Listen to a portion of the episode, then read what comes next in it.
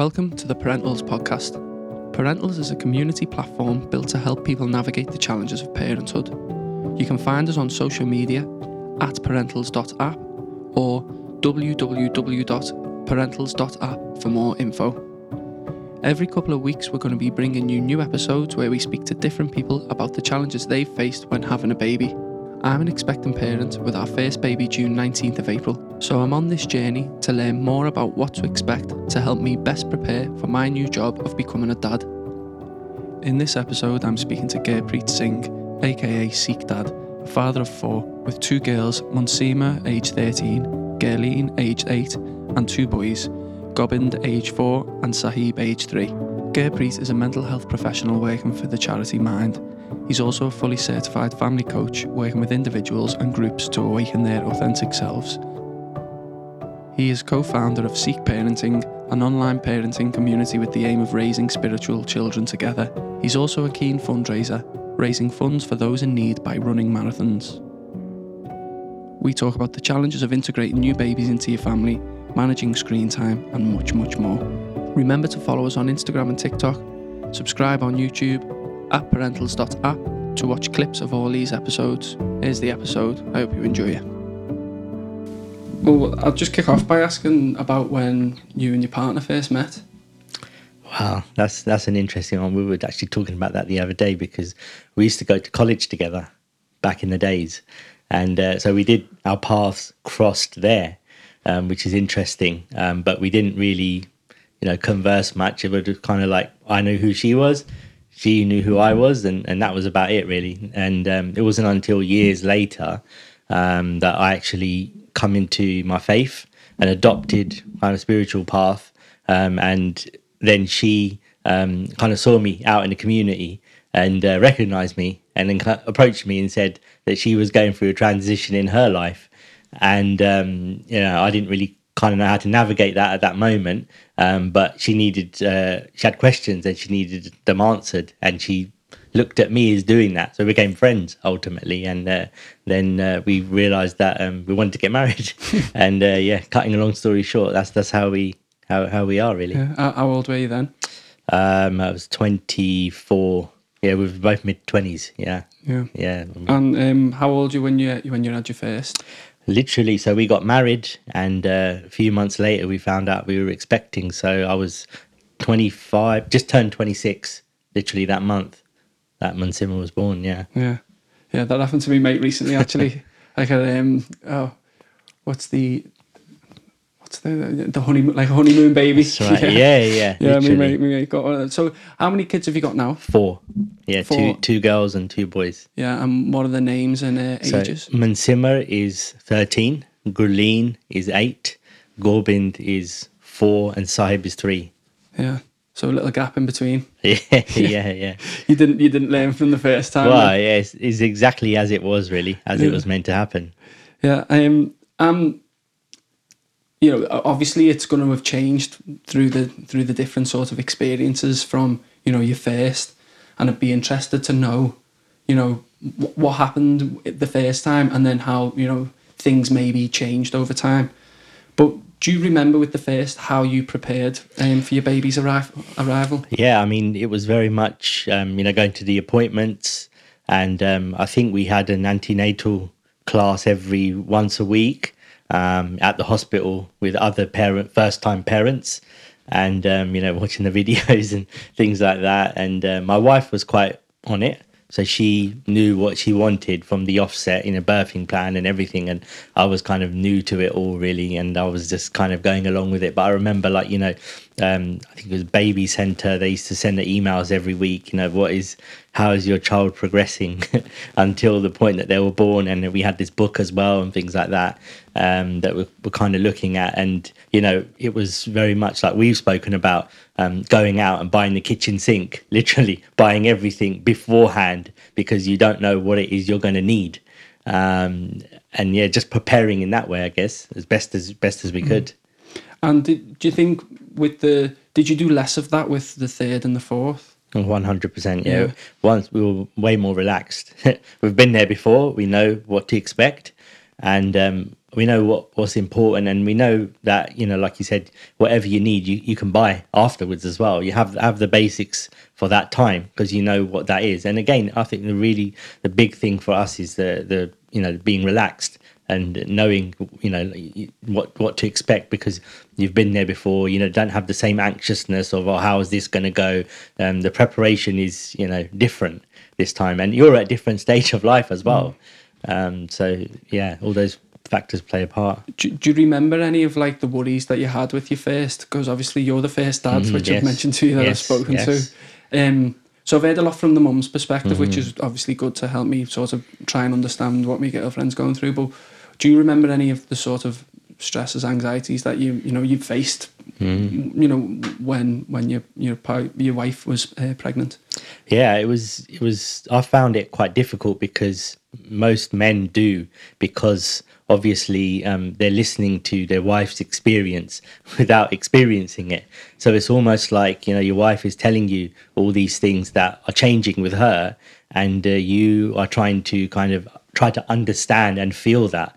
But it's difficult because it's not happening to you. You're watching it happen to her, but you're thinking, you know, and you're wondering how should you be feeling what should you be saying what should you be doing to try and make things better um, and that, that's that's kind of where you think because you you you want your wife to you know have the best experience and you're kind of working out you know because it's unknown to you. Um, you're working out what it is that you need to do um, all the way from the point i guess from things change from the point that you find out that you're having a child all the way to um, you know the birth. And for me every single pregnancy i've kind of not enjoyed it because the time has been so slow like you feel like time is standing still for that amount of time. It's like your life is almost on hold uh, waiting for this arrival. Um, so i found it difficult in those ways. Yeah. And um, what what what was the sort of what would you say is like the best you know the best the sort of the best thing that you learned through going through this four times? Like what if you were to do it again how would you sort of prepare? What would you know what would what would you do um, I think, or like, what advice could you give me, basically? Yeah, no, I think you know, just know yourself um, and know that you're doing your best, um, and know that some things may happen that you know you may not have expected, but they're okay. You know, know try to um, look at how you're you are in touch with your emotions um, and and what to like I said, what to expect.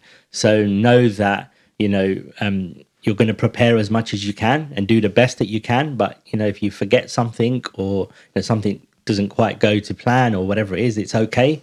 Um, and it's your child at the end of the day. So um, you know, you you're going to know your child best, and you're going to get to know your child. Um, and that's a process, and uh, you're going to take time to build that relationship from the first moment you find out that you're going to have a child um, to the point that your child is born, to the point that your child is, you know, three months, six months, you know, starts, you know, standing up, starts, you know, starts walking and all these things, your relationship is going to change all the time. You have to adapt to that change and your, you know, parenting is going to change as they as they grow up. So you always need to know that maybe doing this at this point with them but then that's going to that's going to change. That's going to move on. So you're going to have to be open to to that. But the, the key thing is that you know allowing yourself that space and that time to grow as a parent and allowing that love to build um, is really important. When when do when do you think it first hit you? Because obviously, like we are, we have a completely different experience. Mm-hmm. We don't have a baby in you know yeah. inside us for what, ten months. Yeah, yeah. And I know personally, like I think it's only just recently started to hit me that like you know yeah.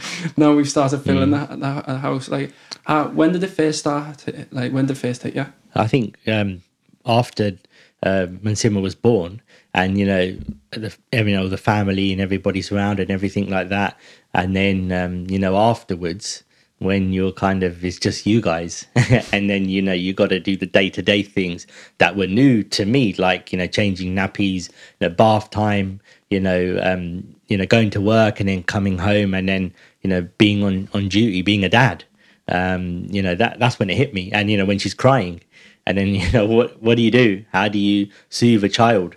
you know all these things are were new to me totally new. So that's when it kind of hit me that okay this is a reality. And you know things in my life that i was maybe doing um you know personally where i had time for myself i had to sacrifice those things. And that's when it hit me because i was like okay i realize now it's just not me anymore. It's me my wife and my daughter. So it's not like you know and my wife had different expectations of me then at that point because i'm not only her husband anymore i'm also her, a father of her child. So all these things um you know it hit me i guess. And d- do you remember how you felt when you first saw, you know, well, each of them? Yeah, definitely. I think um, with with Munsimar, the fir- our first was really different because, again, as I said to you, um, you have certain expectations at the beginning. So um, the mother's going to be the first one to hold the child because that's what you've you've seen like in the movies, right? That's how you think it pans out. But it so happened that my wife had a C section, and uh, I was the first one to hold her, and I wasn't expecting that to happen, right? So that was, you know, it was, you know, like it was nearly midnight and we'd been there the whole day and things like that. And just remembering like i still never forget that when i was giving her like and her eyes were closed and they were just opening up for the first time. And it was just like that was the first first first thing that she saw was me. And you know i held her and you know that I, that's still with me like 13 years i can still remember that moment you know and you know each each one of them being born is that time you know that special time Yeah. where you you know have that space to to connect with them because obviously you know your wife is just just given birth so you know you hold the child you have skin to skin time with the child you get get to get to know the get to know them like in that way their energy and you know they they're feeling you and you know what they need you know it's just you know so many memories Did you um did you ever feel inferior in any of these situations that you're in? hundred percent at first because it was all new to me, and it was just like you know um, pressure inside your mind because you know, like I said, I was getting to getting used to changing nappies, getting used to bath times, getting used to how to you know, hold her correctly, and all these things.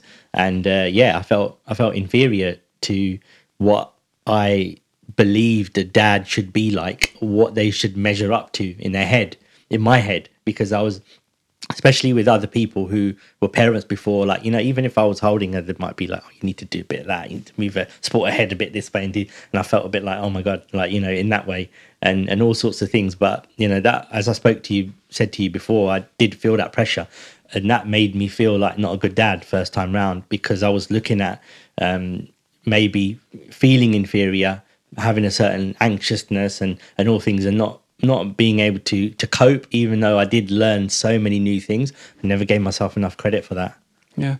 And how did you manage those sort of first few weeks and months? You know, going through this, going through this, these emotional changes. Uh, like, how did you manage? like it like most men just sat with it and didn't tell anyone Yeah. because you know i didn't i didn't know where to start with it and again we had a lot going on you know being first time parents and things like that um so i just kept it inside me really. And and over time that was a bad thing because over time i felt like uh, as i said when i look back that i didn't do enough. I had this thing in my mind that i'm not doing enough. Um but what does doing enough mean? I didn't know what that meant but i felt it because i hadn't shared it with anyone that i felt like this. Um and I maybe if I did share share it, it would have been like, well, you know, you've learned X, Y, and Z. Give yourself some credit. You know, this is new to you as well. You're adapting, but I didn't. I didn't feel I was able to share that really out there because I didn't feel that there, there was that space there. I mean, parenting has changed as well in those 13 years. It's, Yeah. And how did that? How did that experience change? You know, for the second, third, fourth. I think it changed massively second time round because I went through a few things in my life, a few uh, you know, had a few events that happened in my life that that changed the way I looked at at my life, and also um, you know we waited a few years to you know become parents second time round, so it was almost the gratitude there, the gratefulness because first time round we just got married and we weren't really expecting to be parents in that way. So it was kind of like just came and it we just you know adapted and changed. But there was a, a longing second time round for all these things to be parents again, and I saw it as a second chance. I saw it as an opportunity to grasp this because I said like in my mind I'd felt that I hadn't done enough first time, so it was like this was coming along now, and it, this was an opportunity. So that really changed things. Everything I do now in the parenting space came from there. Yeah. And what like what advice could you give someone like me then who's coming into having my first child? Like what what from everything that you've Yeah. learned, you know, what what what, give yourself a pat on the back. Definitely. Give you uh, you know celebrate your achievements. Celebrate the first times you, you you do something with your child. Like i said whether it's you know first bath time first nappy change first whatever it is first milestone of something celebrate the child's milestones as well because it the time just goes so quickly. But the key thing is know where you are. Like say uh, as a parent you know what are the things that you're doing? What are the things that you've achieved? And what are the things that you need to improve on without you know putting yourself down. Because you know like i said your your child is going to love you the way you are right? And you will know that and you will learn that as you as you evolve and they evolve as well. There's no such thing as a perfect parent but you got to be real with it. And this is where we well i'd give that advice to anyone. Just be real be yourself. You know you know your child right? You will get to know your child and you will know what it is that they need and they don't need the perfect parent they just need you to be yourself. Um, in the earlier days, with like particularly with the first, did you ever feel like any envy towards your wife or, or towards the relationship that or or the connection that you had with your wife, or envy, or, or did you feel it was different? Yeah, I think I felt a little bit envious that she just knew what she was doing. Um, completely. Like she just, you know, she had everything under control, it looked like to me. And that's where I felt like inferior because I felt like I don't know what I'm doing, like in that way. But again, like I said, that was my own issues because, you know, I wasn't even looking at, at the progress I was making. I was expecting myself to be the perfect dad that you see, like, you know, out there right at the moment so yeah i would say that but my wife was very um, supportive as well i have to give her the credit for that as well she did assist me in many things and she always tried to say to me look you know her her her way of saying things was very good at the time to say well you know you need to to do this next time or the milk is like this or whatever it is you need to kind of you know she had a way of saying that you know do this next time rather than saying you're not doing this right i'm going to do it right? Mm-hmm. And that happens i've i've seen and heard that in relationships. And then the dad doesn't do anything. And then later on the mum is like i've got three four kids now and i'm doing everything the dad doesn't do anything because he never had the space and uh, allowed that time to develop Do you remember like what your sort of instinct was? Did you did you have any instinct at that time? Was there any you know? Did you feel the need to protect your family in a particular way? Did you you know provide for them? You know, Yeah, I think definitely. I was, was there another part that you thought you? Yeah, I think definitely. I was doing uh, contracting at the time, and it was in my head that look, I'm going to be a dad now. I can't be changing my jobs all the time. I need to have a bit of stability because then, like you said, that kind of role as the provider comes in, a responsibility comes in, where you know you, you're going to be a father, and you remember your dad, you know, being that person who went to work, you know, all day long, and you know was the breadwinner, right? So that that pressure is kind of um, it's instinctive and it's it's there. And it's kind of like expected like you said the, the mum's meant to know and be prepared for every situation and be on top of things. And the dad has that other side where you know especially in this point where my wife was on maternity leave. So you know she wasn't working for a year. So it was like okay my job is to make sure that we've got enough uh, between my my wages covering both of us for a year um in, in that way. So there was that pressure there. Yeah, and how, how, like, do you think that that impacted you then in how you were interacting with with the baby, and you know, do you think that was added pressure, and you know, you were getting yourself down because you were trying to do all of this stuff, but you couldn't, you know, I think contribute in, in in in the home? I think it was in the background. Um, it didn't really. I didn't really think about it when I was with my daughter in that way, but it was there in the background, like conversations that maybe we'd have after that. Um, with my wife where we'd say, oh, maybe, you know, we need to get this, we need to get that, we need to do this, we need to do that. And then I would always be like kind of thinking in my mind, okay, you know, um, this three month period, six month period, and then getting to nine months and when like we're on statutory now for the last, we're getting nothing. Yeah, yeah. So that how we're going to manage the last, but we always did. And I think something my mother in law shared with us, I can't even remember whether it was before um, when we were expecting or, or when we had actually had the Munsimar, she said a child comes with their own destiny, right? So she said you don't need to worry about providing for that child because that child is already taken care of. I always remember she said that, and I can say you know for kids down the line that, that that's that's true. We believe in that, and I believe in that.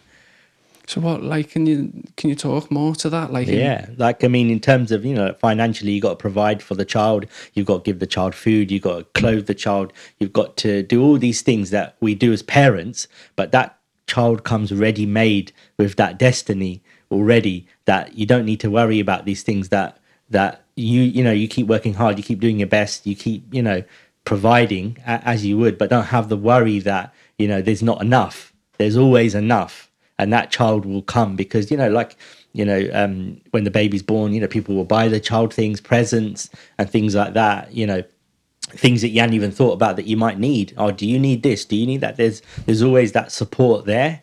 Um, and like i said you know i've experienced that and i've seen it happen that ultimately you know that that the child doesn't want for anything in that way. Um, and you can you can provide for the child. Yeah, that's interesting. Um, do you remember? Um, do you remember having to deal with any like sleep deprivation or you know what what what was that? What was the route? You know, maybe maybe let's start with the first, and then we can obviously evolve this as you know you got to, to the fourth.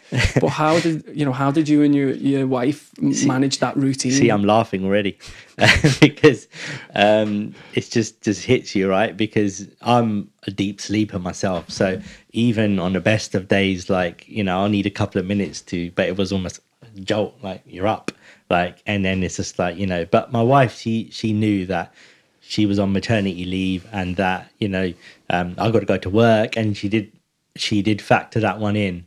Um, but obviously, I was up at various times of night, you know, uh, you know, with my daughter walking around with her doing these things and and all sorts of things. But it's an interesting one because um, you do learn to survive on X amount hours sleep, right? And if you have to have a little, you're going to be nodding off now and again. That's what a dad does, right? It's just, that's what you look at a dad as falling asleep. Like, you know, all of a sudden I couldn't stay awake for match of the day anymore because I was like out by half 10 or whatever, whatever it is. Right. You, you learn that. But the interesting thing is when I thought I was on top of it, so I still remember, like, so I was a dad of two, and then you know, um, when Gobind was born, baby number three, I thought, yeah, I've got this mastered. I've got this absolutely down to a T now. Third time round, you know, experience and all these things. And I remember the first month, I've I felt like a zombie walking around like a zombie. I, I still remember one day I was working with my father-in-law outside on our gate, and uh, I was falling asleep standing up outside. Literally, I was exhausted, and uh, that was that was humbling because I was like, "You haven't got this mastered yet. You haven't got this under control like you thought. Oh, you got two, three is just easy," and and that was uh, yeah, that was humbling. Yeah. What What were the biggest challenges? Like, you know, for the second, for then the third, and and subsequently the fourth. obviously already having a child, so having to adapt to um, you know my daughter having a sibling, and um, you know we thought that we're doing a good thing here, where you know we're trying to involve her and everything, and you know say you know you got you know sister, you know first time first time round it was as I said we had two girls right, How, so how, old was the first when the so second was born? was five when Gurleen was born. So she was at that stage where she realizes psychologically that somebody else has come in here now, and um, and she was the first grandchild from both sides of the family. So she had everything all the time and all the the gifts and all the memories and and all sorts. So it was all of a sudden a shock to her that even though we were preparing her as best as we could, like I was I was stepping up and and things like that. So you know, my wife was with uh, you know our second child, and I was with Munsimar more. Like in that, we tried to you know bridge the gap there. But yeah, the, the dynamics change because all of a sudden, you know, there's somebody else with my mum and dad now, and um, all sorts of things. I still remember that she was at first she was draw drawing fo- family photos of us with just the three of us, and uh, we were like, no, Gurleen is here now. There's four of us. And one really interesting point, I still never forget this because we thought, you know, a month or two down the line, you know, we've got this, we're doing really well. There's been no real hiccups, there's been no issues or nothing. But one day we was, you know, as you could see from our living room, we've got two parts of living room, right? Mm-hmm. So we were all in the second part of the living room, right? All four of us. And then all of a sudden we realized Munsimar's just gone to the other side of the room. She's there on her own, like that. And we were like, what's going on here? So we, I walked over to Munsimar and I was like, what's going on? She's like, well, you know, you were all together and I'm on my own.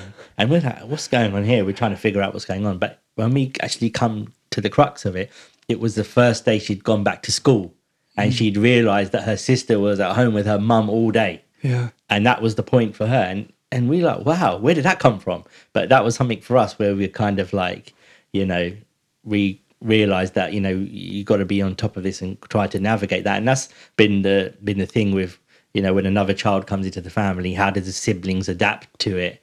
Um, because you know and and you as a parent have to realize that there's always that settling in period where you your family's going to take a little bit time to readjust and know that that's normal and it's going to maybe take a few months for everyone to settle down again after you know a big you know life changing event Yeah, yeah. It fascinates me. Um, the you know the the hierarchy of you know Yeah. first, second, third, fourth. Because I'm one of fourth. Yeah. I'm I'm number two of four. Um, and I always say, and my girlfriend's one of four as well. She's Yeah. number four. So we always talk about it. And I, but I always say, um, my older brother's never forgiven me for being born. Yeah. but but like, I, like I, and it's just sort of psychologically, like, Yeah. it must be such a you know. For, he's only fifteen months older than me as well. yeah, yeah. So, you know, to have this time where it's just you, you're the sort of main character, and then some, you know, you've got then got to share with someone else. Because for me, I've never experienced life just on my own. Yeah, yeah, that's Um, true. You know, Oh, yeah, I've had me, always had my older brother, so I've always sort of been, you know, being being sort of like, you know, Yeah. n- not, you know, I've never really been the center of it. So it's it's just sort of normal to me. But what like what tips could you give people who might be having their second uh, or you know or third or you know another another child and how to best integrate you know a new baby into this into the picture? Um, I think it's difficult um, because there's going to be naturally that that new energy is coming to the house, right? The new child with a, with the new destinies come in the house, so that has to be honored as well, right? And say, well, you know what, you've a, a new part, a new member of our family has joined, right? So even though that might be difficult because, like you said, the psychology behind it, but that child also needs needs that space as well to come into the come into the house. Um, but then you also have to manage those that are already there as well. Um, and have their place and have their routines, and the routines are going to be slightly disrupted. But I think where you've got um, where you've got two two of you, um, then you kind of know before what it is your role is with the children, and and know that okay, you're going to have to explain certain things, and they're going to ask maybe certain questions.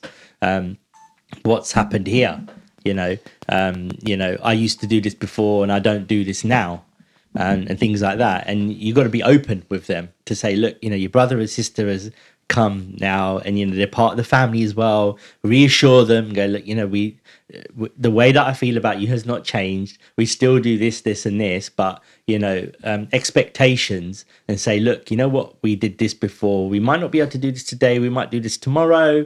And not promise them everything because you know you've got a new baby in the house. And you know like i said you need to adjust to that. And you don't know what it's like being a parent to two or three or four because you are every child is different. And you know you are at different stages. You've got other commitments as well. You know you're working you're doing all these other things trying to spin various plates as well. So you need to you know honor where you are at your stage. But i think key thing is communicate with your children, communicate with your partner, um, let everybody know where they are, and and let everybody know what's happening. Be open as well, um, try and be truthful. Um, and main thing is don't make promises that you can't keep. And say, you know, definitely this is going to happen with you. You know, this is yours. You know, this is going to happen like this because you don't know. You have to be uh, be able to adjust and um, you know speak to them openly and say, look, you know, if this isn't going to happen like this, we'll try our best to do it like this and and tell them how mum and dad are also adjusting as well I think just be open Um, and you said earlier that you did you were doing contracting work for the first. Um, did you have any time off when the baby was born? yes Um, I've always had I've always had two weeks paternity leave standard. Um, it was actually when our third was born, my son. I actually um, had because things had changed by then because the dad could take paternity leave then, and I'd actually arranged to have a month off work after he was born. So I'd have the paternity leave, and then a few months down the line, actually have a month or two. I can't even remember how much it was off um, arranged, but it just so happened that I changed jobs. And that, that never happened, but the plan was there. It was set in stone that this was going to happen. I was really looking forward to it, but it didn't quite happen. But yeah, the standard two weeks is, is all I had really. and how, how did you then manage integrating back into, you know, doing your job full time? Yeah, Like how did how did that impact your relationship? You know, did you know were, were the do you remember you know coming home and you know what was the situation in the house like? The first day was always the hardest. the first day going back to work after the paternity leave was the hardest because your heart and your mind and your soul is still there at home with the child and but your body is had to get up and go to work. And it's just like you're just torn. That first day is just like the worst day that i've ex- felt every single time. That first day of going back um, but then after that then you obviously it gets less and less and you readjust and you realize that you've got to you know you've got to your purpose is you know you've got to you know work um, and provide for your family. That's that's just how it is. Um, but then when you do get those times, um, like I always, since I become a dad, I've always taken holidays when the kids had holidays. I've never just taken holidays for me. Um, it's always about them, and um, so I always know that I've got that coming up and looking forward to to that. Um, but something else I wanted to mention as well that family time. I was always under that that notion that family time is holidays, going out, doing all these things. And yes, we do all those things, but family time is just you at home with your family as well on a normal day as well. That's also family time, and that's always something to uh, to cherish. Yeah. Um, how did you manage the financial aspect of having a baby? And obviously, then two, three, four. How how did it change from the first to the fourth? Was you know, you, you're obviously uh, very efficient with it now.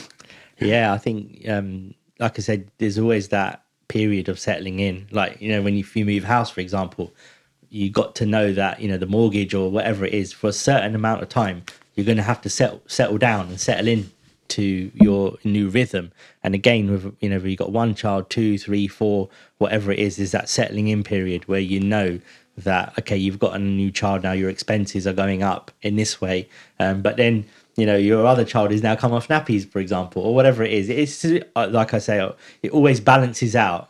Is never kind of that you know that worry that you know you're not going to have enough in that way. Um, but obviously, we're human. It gets it when you first hear, okay, you're going to have to, you know, your family is getting bigger and you know, um, and everything. But I think the key thing is just to to stay relaxed as possible and plan the best as you can, and and know, okay, look, this is coming up. That so and so's birthday is coming up. They're gonna, you know, this is what's going to happen, and know beforehand um, that you know so and so is going to need this now. They're coming to this stage, and ba- balancing act of it. But again, the key thing is that they always know that you're doing your best. You're always trying your best to provide whatever it is. But the key thing is to, after a while, when you settle down, you know what it is that they need, right? And other things are are great on top if you can manage them.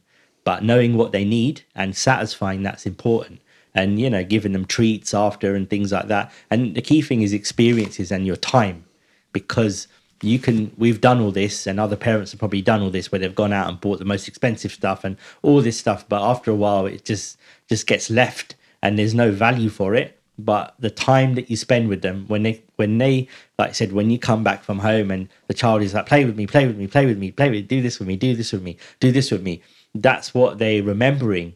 And if you're not able to give them that time then you know that that mounts up with you. But if you can give them that time then then then you are providing for them as well. And and that's all they want as well. You need to look at what they want. What does a child want? Like what are their needs? You know they might you know, like I said, it's great if you treat them and this, that, and the other, but trying to fulfill what it is that they basically need is is really important. Yeah, me mum um, it's, it said it to me that it was like um, it's just like a lifestyle change. It's like it's not really like expensive, but like it's your lifestyle changes, and you know, like you were saying, it's not always you know financial things which kids want. It's that that time and changing how you spend your time. Yes. you know, working with with with um, with your kids and with your family. Um, how did you manage to maintain a healthy relationship during this time? You know, uh, you know, did you have your challenges? How did you, you know, overcome these challenges and, and you know stay together to have four kids? Yeah, um, I think with marriage, it's, there's ups and downs. Obviously, with parenting, there's there's ups and downs as well. But you need to, as you mentioned before, your lifestyle changes, but your purpose also changes as well. Um, so your purpose is is your children and your your marriage and, and all these things are are what hold you together ultimately.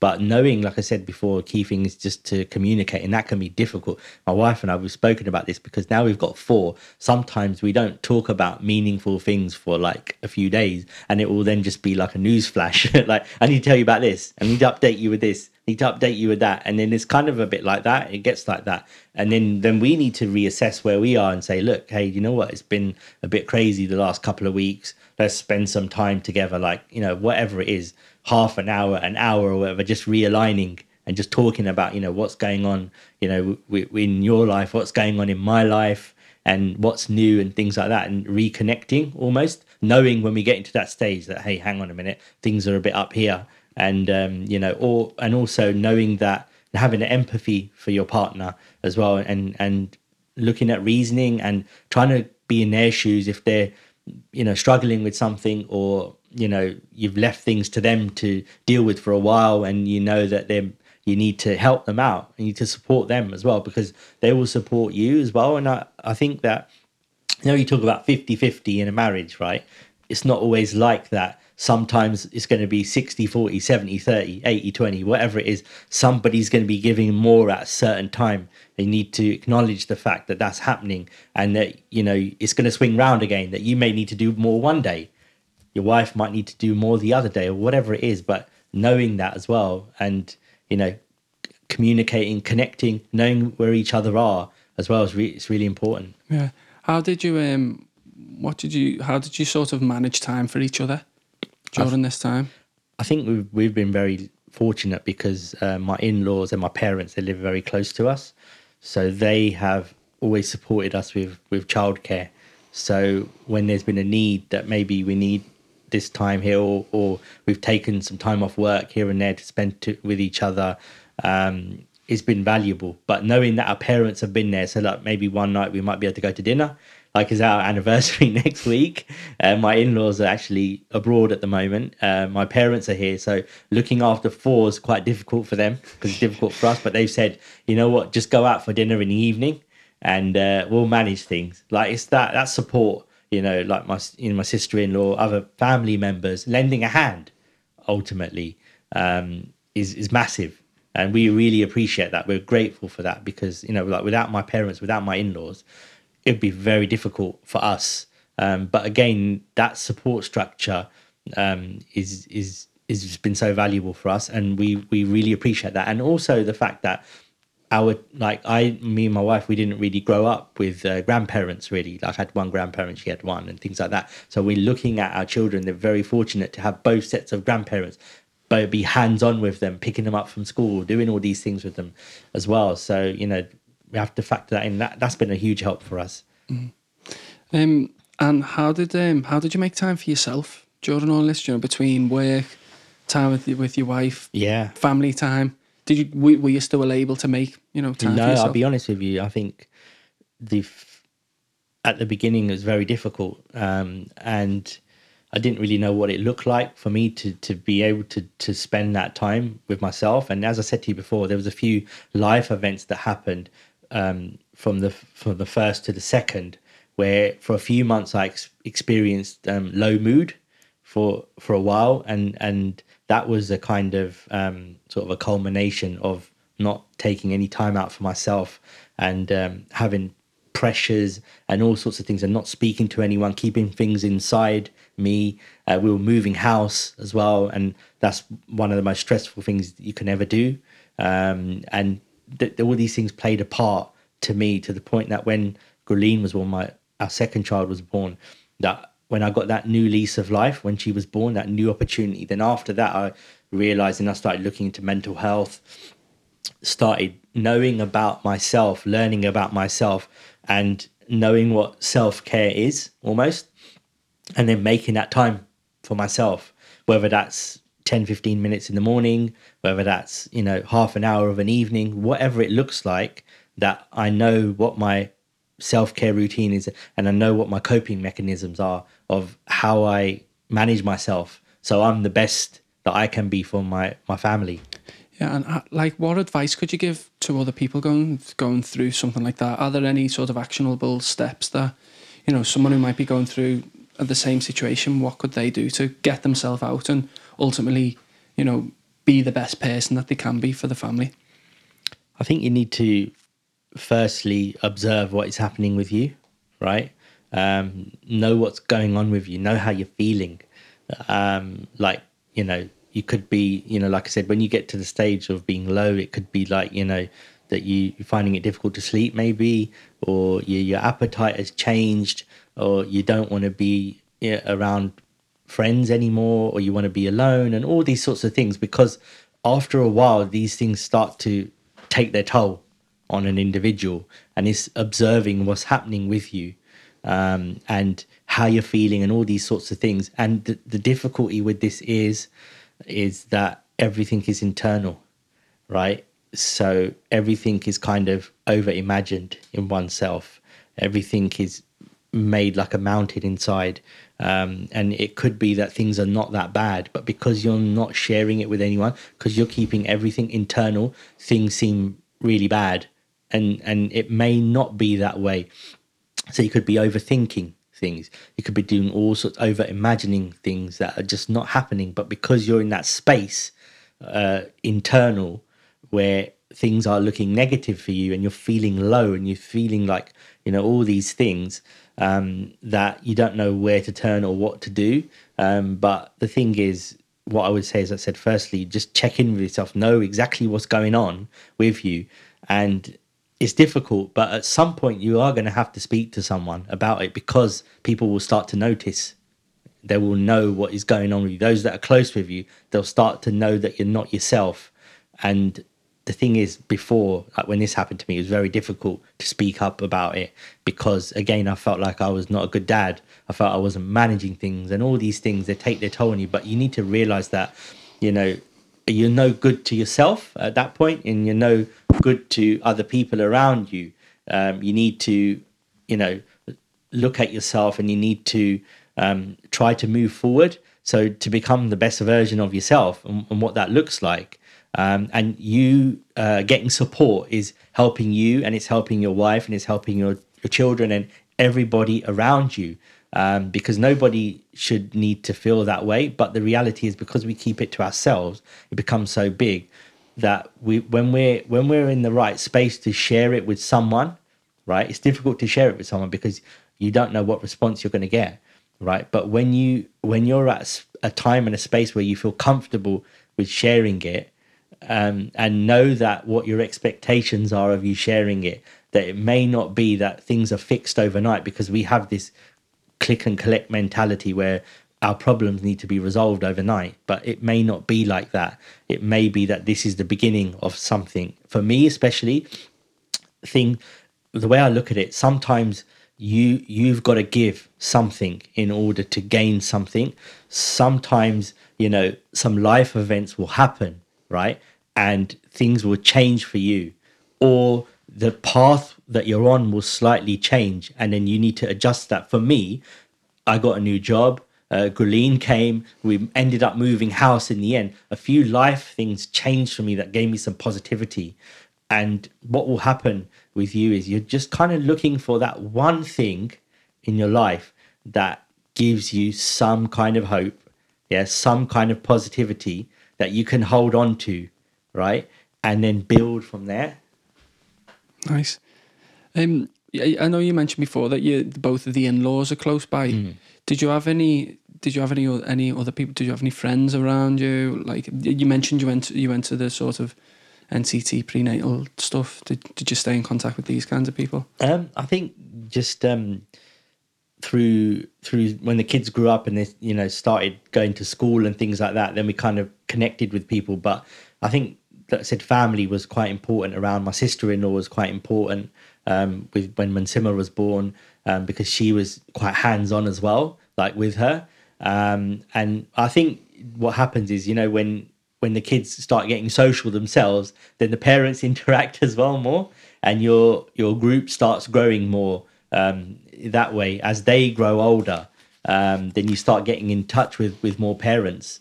Um, but yeah, and, and that changes as well as as you grow older. Then you know, people come and go in your life um, as well. But you should always be open to speaking. I love speaking to other parents because they just get it. Mm. You- it's like an unspoken word Yeah. where you just know how they how they're feeling, you know, about certain things, and having and you can really sometimes you know like when we're now the kids are growing up a little bit, where you're around other parents and they've got grown up kids as well, and they're like you know kids go upstairs to their room and do what we need our time as parents, and we have a chat about things and we Yeah. kind of get things off our chest. It's really healthy. Yeah, yeah, yeah. It's good to have, good to have people. I think that's what the value I'm finding with the NCT Yeah. classes because um, we don't have family really Right. around us. Um, Elle's from Sydney. Um, you know, my family are up north.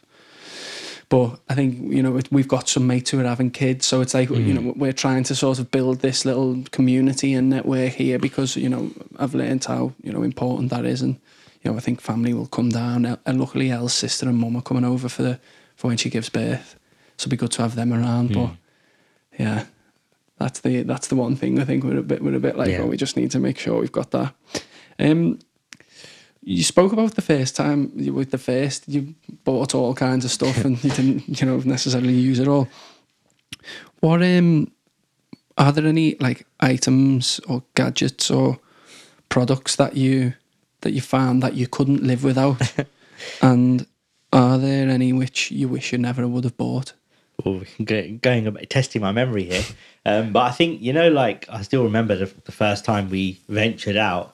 One or two days after Munsimar was born, we just went to Bluewater, the shopping centre, which is near us, and literally everything was loaded, like, pro- like, and then we realised I think what we need is like literally just um, always carry a change of clothes. I would say that hundred percent because so For many you or for the baby? yeah, yeah, exactly. Yeah, exactly. Yeah, for for us or them, I think. But I think we both both need it. But um, so many times we've dressed them up amazingly, and we're out going somewhere. Obviously, in the car, you know, things can get a bit funny, right? And then all of a sudden, we got stopped somewhere and buy some something else, and we we we de- we're derailed from it. Um, but I think you know, like we tried all these. Um, I think things have obviously evolved now massively but baby monitors i don't even know what they look like now but back then or whatever you know what they were these little webcams or whatever and we, we used it but then we realized that we could hear her crying anyway or you know in he or she was in a safe enough position to know that we don't need to monitor them like in that way. Like i guess those kind of things um i mean just just as i said to you before just the essentials um that you need um, like a baby bath um, we had um, we had the Moses basket, and then we had the sleepy head that we bought later on as well. Um, adjusting them to then eventually, um, you know, we used to put. I'll be honest, we used to co-sleep with them as well. And I know sometimes you know people don't agree with that, but that felt right for us, and we we did that. Um, and and yeah, I think just as I said to you before, have have the basics, the essentials, um, all the creams and all, all of that kind of stuff that you're going to need.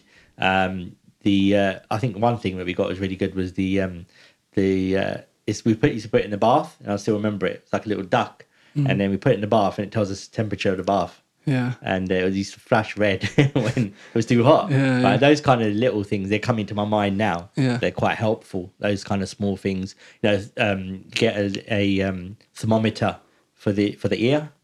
Mm. You know, and, and those sorts of things. You know, like the pulse ones you press, and just tells you the reading um, as well. Put your mind at ease. Yeah, those kind of things. Yeah. But I think you get to know after a while what it is you need and what you don't need. And like I said, don't have the tension that you need to have A to Z with you from the beginning because you can buy things as you go along and things are much easier to get now.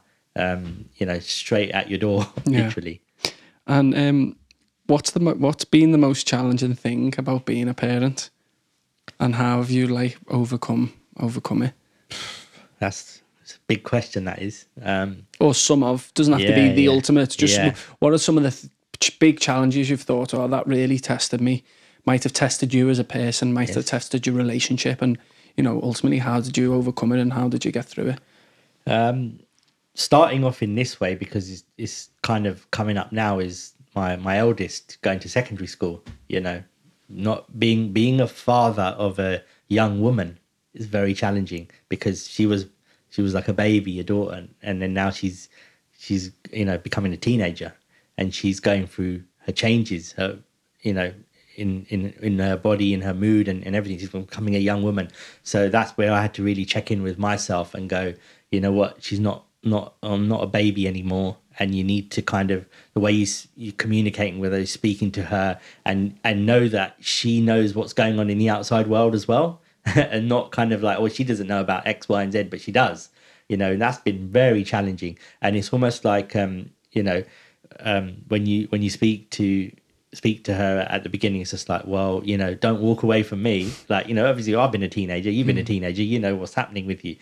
You don't know what's going on really. It's that funny stage of life where you're not a child and you're not an adult. You're right smack bang in between and you don't know what it is is going on really at that point and you wish someone i wish someone had said to me when i was a teenager you know what? You've only got a couple of years and then you'll be all right. And it's kind of like trying to reassure them at that stage. But yeah at the beginning it's kind of like you know the kind of eye rolling and the kind of you know all these sorts of things where you know the, like when you say something to them and things like that and you and your dad's stories don't work anymore.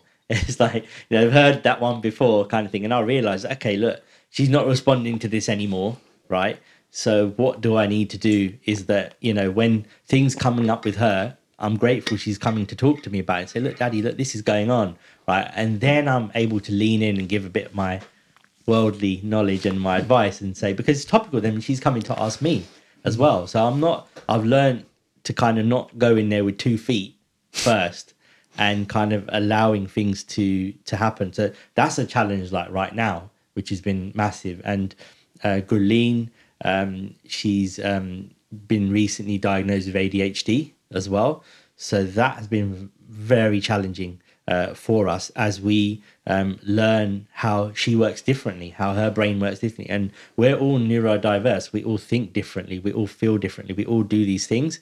So it's it's learning all of that. That's been a big learning for my for my wife and I. We didn't know anything about this condition and how she responds to things and and how she is that's been very challenging because at first we thought it was behavioral issues and we're trying to parent the normal traditional way but it's not working right? And she doesn't respond to things the way some of our other children do. And we're like well what's going on here? How do we manage this? How do we manage you know how she's feeling and behaving and responding to us and all these things? Has been a huge challenge. And that's an ongoing challenge. And that's again i've had to check in with myself and go look just because she gets upset it's not a bad day right? Before it was like oh you know we've done all these things as a family and you know then she gets frustrated and she gets upset and then oh the day's a write-off it's, it's a bad day. It's not a bad day. So we've we've learned to celebrate when she has wins but also when she has setbacks like anybody would have setbacks every day. We don't basically say okay that, that that's bad. So we've kind of you know working our way through that at the moment. Um yeah there's been lots of challenges but i think those two are coming up at the moment. And the other thing is as well personally i think you know trying to navigate between if you've got older children that have got you know that need you psychologically and you've got younger children that need you physically right? So the boys need us physically. They need us hands on with them all the time. The girls they need us slightly differently at the moment. It's like having that balance of knowing that um almost you know and knowing that's different that you're going to care for your child in the early years in that physical way. Know, that's that's your role but then as they're getting older you're going to need to d- deal with it emotionally and it's going to be uncomfortable. You're going to have uncomfortable conversations with them and it's well like at the end of the day the way that we see it is that you either have these uncomfortable conversations with them, right? Or you leave it to the outside, and that's not what you want to do, right? Because we grew up and we didn't really have these conversations with our parents. We learned about things in the playground, and that's sometimes you're leaving up to is it right or wrong? You don't know. So here you can, as they're growing up, you can tailor things to their age and speak to them accordingly, right? And you're giving them the version that is the truth for their age. As they're growing older, they're going to learn about things outside in the world, and you're always open and approachable to talking about because that you know that hey, they're going to come back and they can talk to you about it. It's a big thing because other I've seen unfortunately some parents it's uncomfortable for them. They don't want to talk about certain things, and they'll just say doesn't exist like or we're not talking about this or and you can't do that because it's different from when we were growing up kids are just they just know and they can find out in a split second now it's interesting what you were saying there, and there's a couple of bits I want to touch on. I want to touch on, you know, like you were talking about being open with with your your your, your kids, and the, especially when they got older, and you know, ways of building trust mm-hmm. with with yes. you know teenage kids specifically. Um, but what I think one of the things which I think scares me is um, the access to information and yeah social media and the way literally they've just got mm-hmm. everything at the you know at the touch of the you know literally laptop or phone. How do you manage phone usage and like social media usage? Mm. And and how do you build you know how do you build trust and how do you sort of navigate this? I think you got to realize that because at first you you may say oh your child is getting a phone at this age, right? but you haven't really thought about it because then we were like, oh yeah, I mean, someone's going to get a phone at this age. But then we realized that soon as she went to secondary school, we needed to contact her. We needed to phone her to find out where she is, where she needs picking up from, and all these sorts of things. So you, you you're going to have to adapt to that. And the other thing is as well, all the other kids have got these things as well. So it's kind of like, well, you know, like I said to you, um, are you going to give her your version or allow her to get that from outside?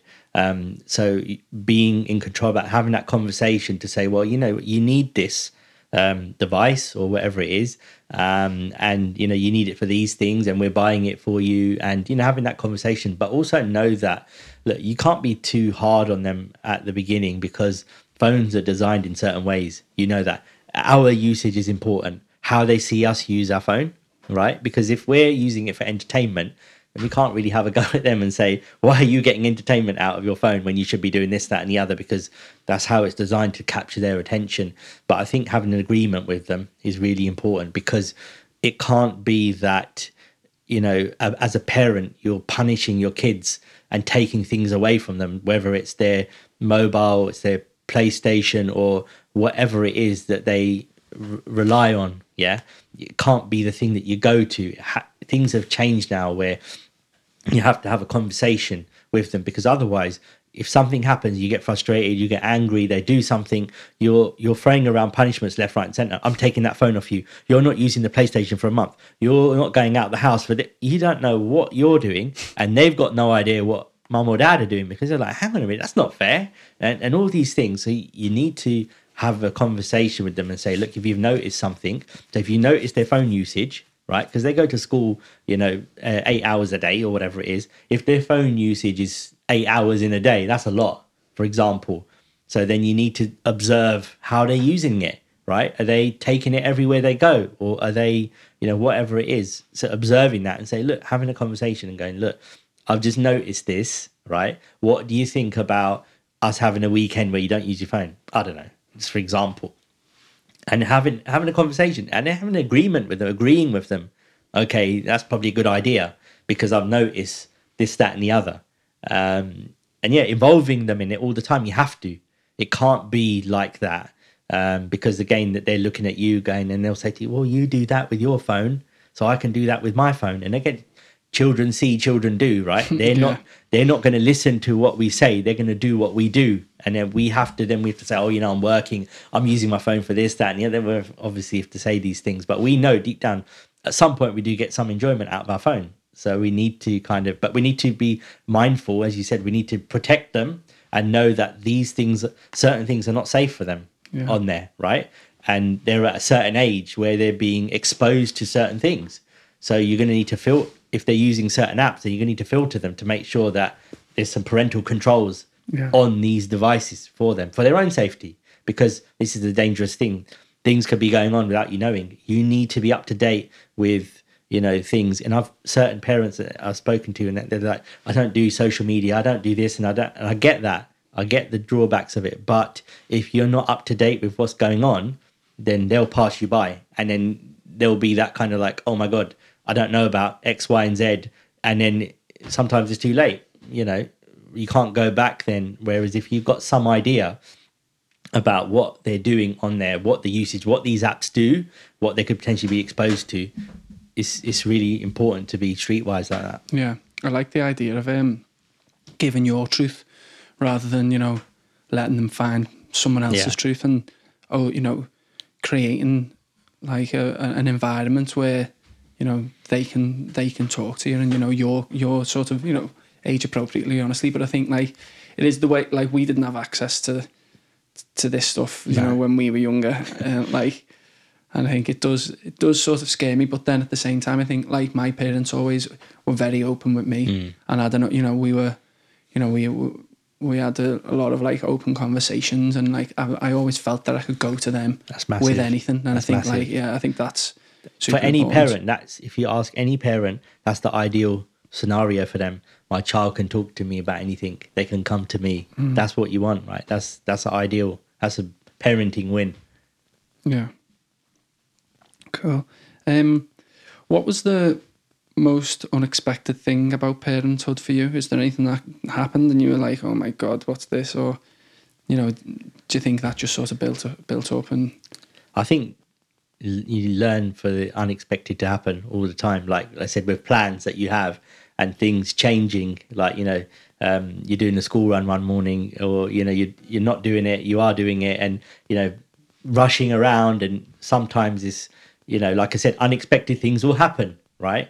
Normally when you're not on time, right? You know, some cereal will end up on the floor, be some sick in the car or God knows what will happen that will just take you off course. And, you know, is is knowing how to navigate these long journeys.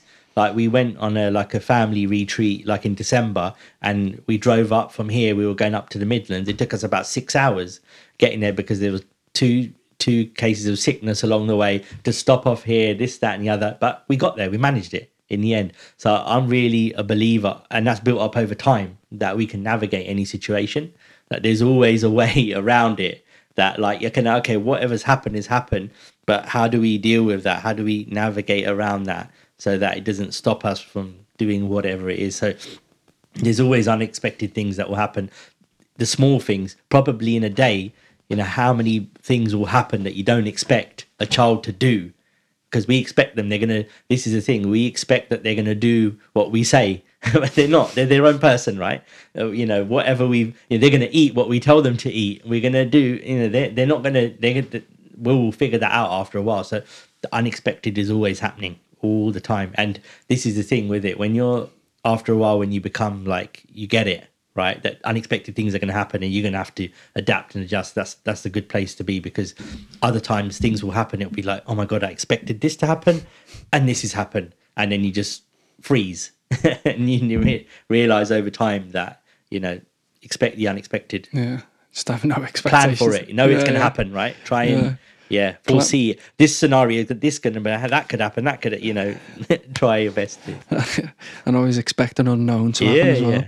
Um, what advice um, would you give yourself, but also would you give someone like me who's go just about to go into this world? Yeah. Like, what what advice could you give me around you know being a dad, but also being like there for for my girlfriend and be and you know making sure that I'm you know I'm being as like considerate as possible. I think it goes back to what I said. Uh, you know, look at yourself and you know celebrate the things that you achieve as a father. Yeah, these milestones that you have yourself and that your child has as well. And because it is a celebration, right? It is you evolving as well, right? It's you being your authentic self and being on that journey. And you know, you need to acknowledge these moments because time goes fast. Kids are going to grow up quickly, and you always have these memories. Build these memories, whatever they are, you know. Um, and I said, give yourself a pat on the back. Yeah, tell yourself you know almost talk to yourself through it right and know where you are always because like i said some if you just keep things built up inside you things may not be as bad as you think they are right always kind of check in with yourself and and with your partner especially you know look at you know how they are feeling right? If they're feeling overwhelmed or look at see what you can do speak to them talk to them.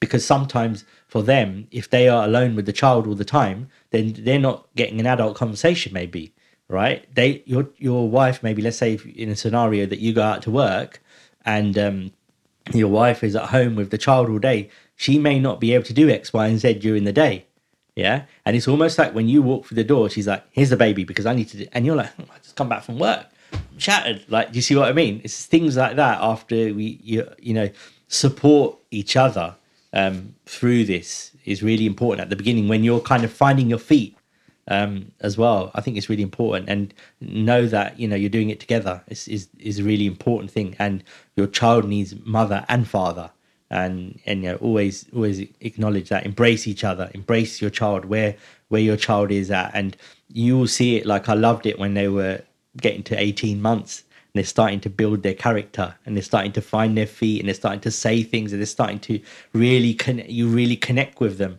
at that and there's certain stages of life where you just you just like freeze frame them and go stay like this for now and then obviously then you get to the next stage and the next stage and you're always going to be evolving and developing as a parent. Like look at us now look how old we are but our parents are still our parents right? It's still we're still their children right? Your, your child is always going to be your child Mm.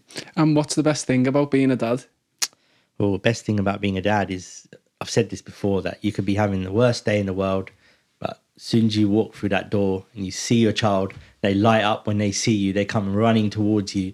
All your troubles go away. It's just they've got that they've got that magic in them that nobody else in the world can do that to you. But your child can just lift you up, and they won't even know about it, right? And the other thing is that when they're young, especially, I love it when they when you step into their world and you see things through their eyes because they tell you things that you didn't even know was possible. Like when you st- when you step into their world, right? It's just amazing. I find it so therapeutic because they live moment to moment. They don't know what they're doing in five minutes, ten minutes, one hour. They've got no no schedule, right? And you step into their world, and I find it. I, I love it because our world is so organized, right? I find it so therapeutic. Just ju- stepping in and looking at the world through their eyes for for however long it is. Amazing. Thanks so much. Thank you very much. That's Appreciate it. Thanks for your time. Grateful Been for being on here. Thank you.